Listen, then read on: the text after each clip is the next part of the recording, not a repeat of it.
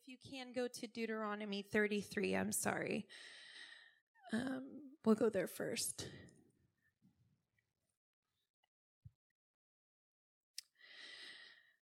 Um, I'm going to read a few scriptures. I'm going to start in verse 13. I'm going to read quickly. And of Joseph, this is Moses talking of the blessings of the tribes of Israel. And of Joseph he said, Blessed of the Lord is his land with the precious things of heaven, with the dew and with the deep lying beneath, from, with the precious fruits of the sun and with the precious produce of the month, months, with the best things of the ancient mountains, with the precious things of the everlasting hills, with the precious things of the earth and its fullness, and the favor of him who dwelt in the bush let the blessing come on the head of Joseph and on the crown of the head of him who was separate from his brothers. And I'm going to stop there.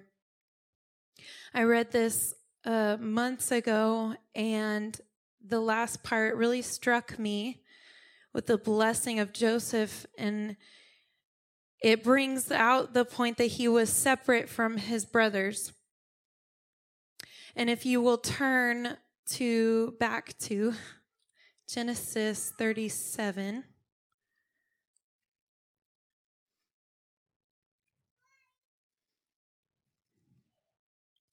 If I can turn there. Okay. Um, I'm going to get to that uh, in a moment. I'm going to paraphrase a few things. We'll see what the Lord does. Um, I'm going to skip around a little bit in 37. So we're talking about Joseph. Uh, this is Jacob's son, one of his sons. I'm going to start verse 2. This is the history of Jacob. Joseph, being 17 years old, was feeding the flock with his brothers. And the lad was with the sons of Bilhah and the sons of Zilpah, his father's wives. And Joseph brought a bad report of them to his father. Tattletale. Just kidding. Now, Israel loved Joseph more than all his children because he was a tattletale. I'm just kidding. Because he was the son of his old age. Also, he made him a tunic of many colors but when his brothers saw that their father loved him more than all his brothers, they hated him and could not speak peaceably to him. And we know that Joseph had a dream, and he shares his dream. I'm going to pick up uh, verse 7. There we were, he's telling his brothers, he's all excited about this dream. There we were, binding sheaves in the field. They were together. Then behold, my sheaf arose and also stood upright. And indeed, your sheaf stood all around and bowed down to my sheaf. And his brothers did not like this. And his brothers said to them, Shall we indeed, shall you indeed reign over us? Or shall you indeed have dominion over us? So they hated him even more he had another dream that the sun, moon, and 11 stars bowed down to him. His brothers hated him even more and more. And it, um, if you keep going, um, Jacob sends his um, sends Joseph to his brothers, and he goes and finds them, and in verse 18, it says, Now when they saw him, Joseph, afar off, even before he came near them, they conspired against him to kill him. Then they said to one another, Look, this dreamer is coming. So they plotted to kill him. They, uh, thankfully, Reuben, one of the other brothers, said, No, let's not kill him, let's put him in a pit. And his plan internally was to come back and bring him to his father. He he was like, let's not let's not kill him. They put him in a pit. I don't know what Reuben was doing, if he was enjoying their dinner or something, um, or if he went off somewhere. But uh, they had the bright idea when they had a Ish, when they were Ishmaelites coming, they sold Joseph into slavery, lied to their father, um, tore Joseph's cloak, put uh, blood of an animal on it, and lied to him and said, He's gone.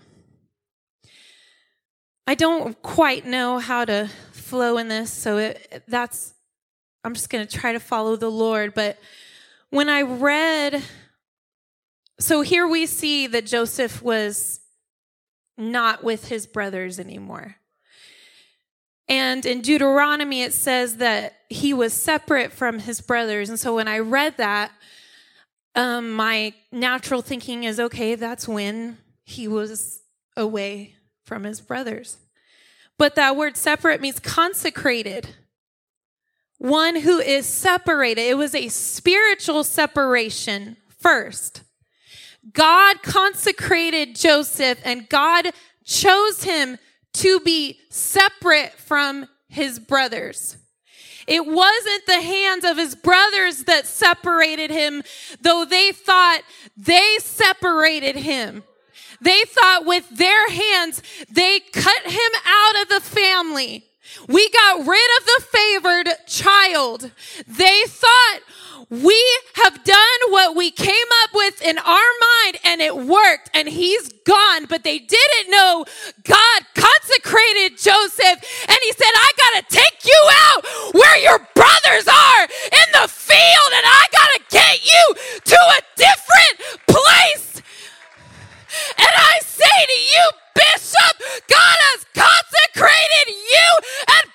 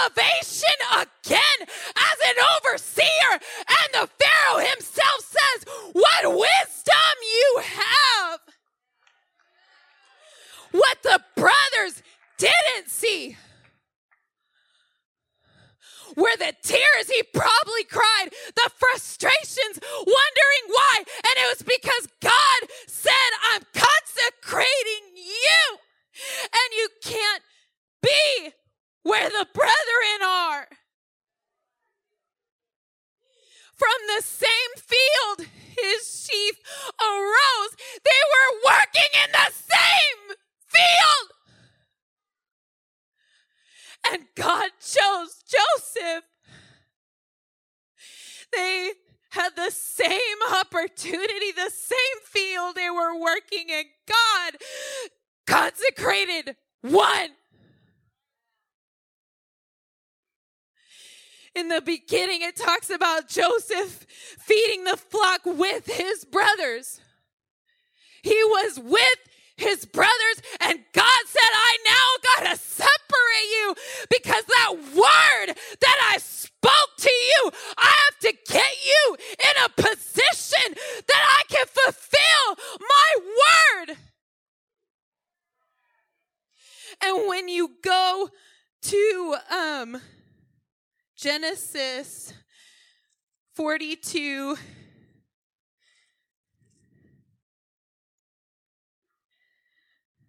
I'm jumping to verse 6. Now Joseph was governor over the land, and it was he who sold all the people of the land. And Joseph's brothers came and bowed down before him with their faces to the earth. Joseph saw his brothers and recognized them, but he acted as a stranger to them and spoke roughly to them. Then he said to them, Where do you come from? And they said, From the land of Canaan to buy food. So Joseph recognized his brothers, but they did not recognize him. And if you skip to 23,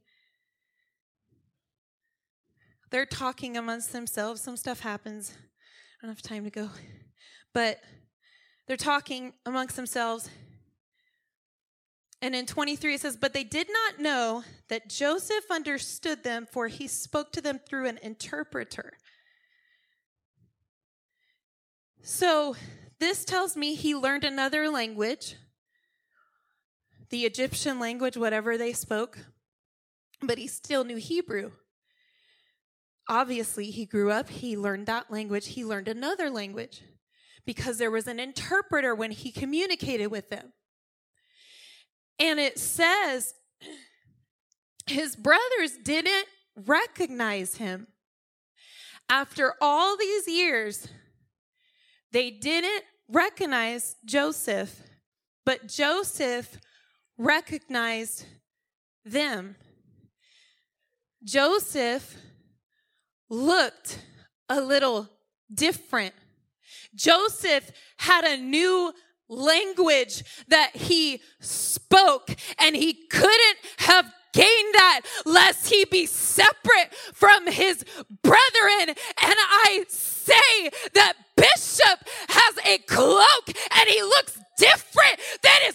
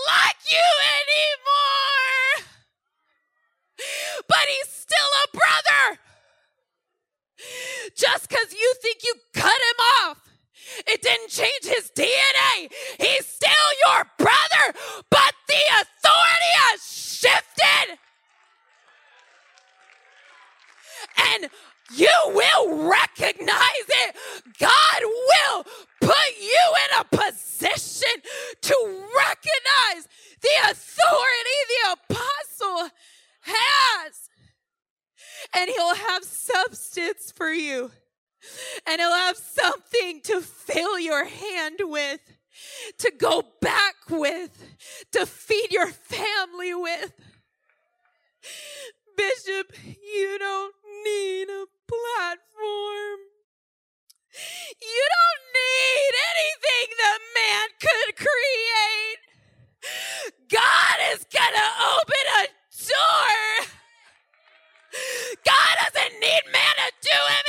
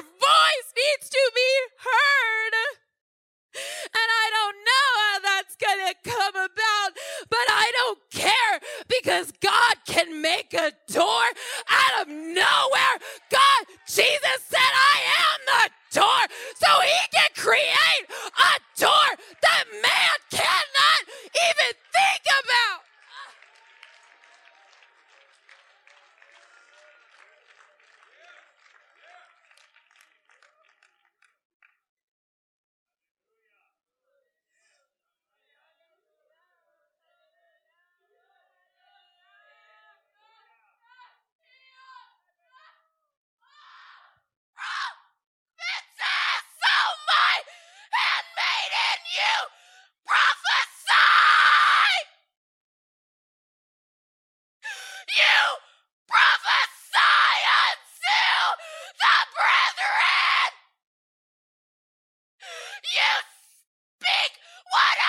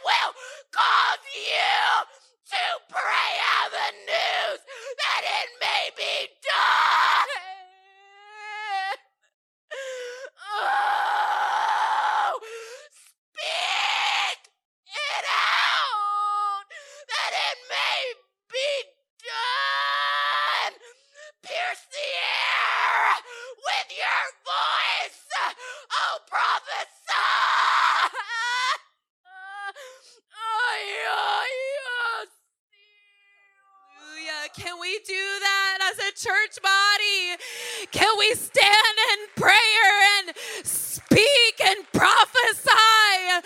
God, you are going to create doors for the apostle to go and open up his mouth that many shall be saved. You're going to create something out of nothing, and they can only say it is by the hand of the Almighty God. Hallelujah. Hallelujah. If there be any hindrance, God, we bind it in the name of Jesus. We ask you to remove any hindrance in the apostle's way and send him in your timing to that door that you will open in the spirit.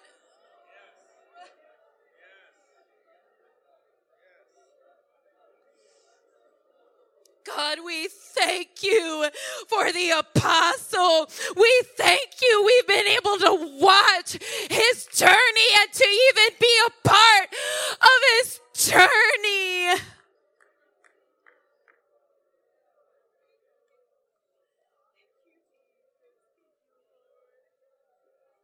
God, strengthen the apostle. Let him increase in strength for the work you have for him, for the doors, for the people on the other side of the doors.